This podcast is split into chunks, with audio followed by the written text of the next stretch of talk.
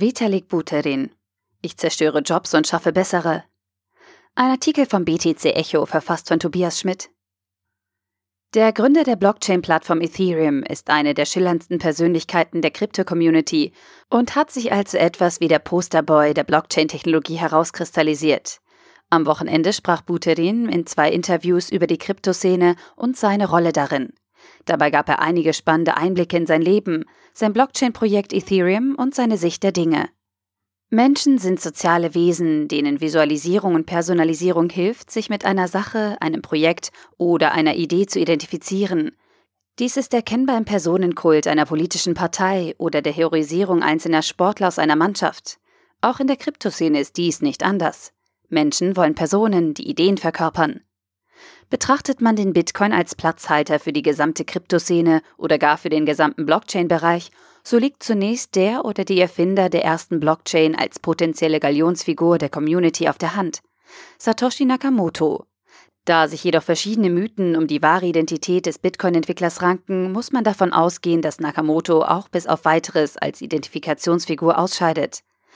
Einer der Köpfe, der in die sich auftuende Lücke stößt, ist Ethereum-Gründer Vitalik Buterin. Buterin ist mit seinen 24 Jahren eine der schillerndsten Persönlichkeiten und gibt der jungen und aufstrebenden Kryptoszene ein Gesicht. Er selbst sieht sich, neben seiner Rolle als Chef von Ethereum, auch als Botschafter der Blockchain-Technologie und möchte das positive Image von Anwendungen weiter fördern. Unter anderem darüber sprach er in einem Interview mit dem Vice Magazin. Er berichtete von seinen Anfängen im Kryptobereich, damals noch synonym mit der Nutzung des Bitcoin. Er begann 2011, sich mit der Technologie hinter der Kryptowährung auseinanderzusetzen und ließ sich in seinem Studentenjob dafür bezahlen.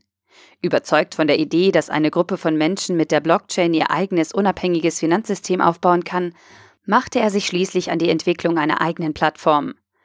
Die Möglichkeiten der Blockchain beschreibt Buterin als epochale Veränderung der bestehenden Verhältnisse.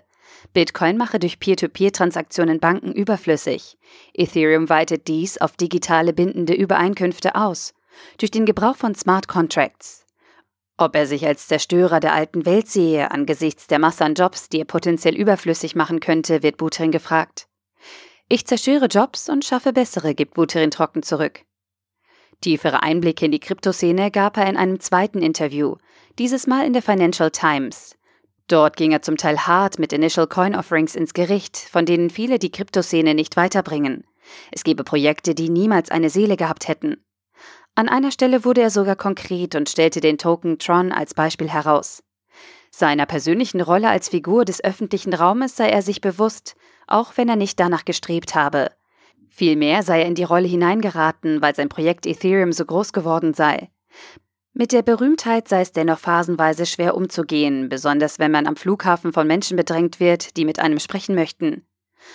Buterin hatte sich bereits in der Vergangenheit sehr kritisch zur Welle an ICOs geäußert, ungeachtet dessen, dass die meisten, wie etwa auch Tron, auf seiner eigenen Plattform laufen. Auch die Attitüden vieler Investoren, hauptsächlich den Investment Case von Kryptowährungen, nicht jedoch ihren konkreten Anwendungszweck zu betrachten, stößt bei ihm sauer auf.